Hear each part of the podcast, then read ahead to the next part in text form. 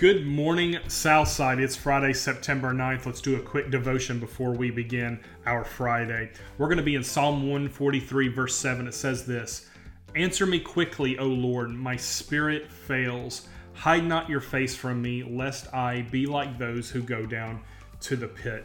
You know, and I think about this verse, and, and what I'm struck with was David's honesty with God how he not only gave him praise, which we see consistently through the Psalms, but when David felt really down and he felt really depressed and he felt really anxious and very fearful, he had just as much boldness to approach God in those moments as he did in the happy moments when he was praising him.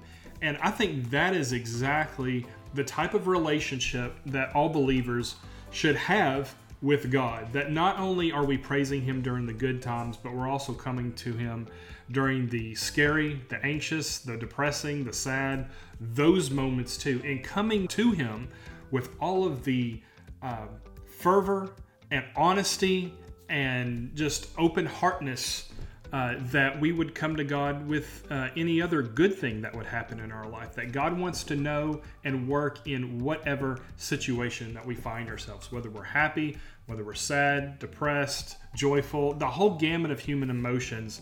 Jesus is the Lord of, and He's the master of, and He wants to work in those things too. So, wherever you are this morning, wherever you are on the gamut of emotions, know that Jesus wants to hear about it you will never exhaust him with talking about how you feel to him.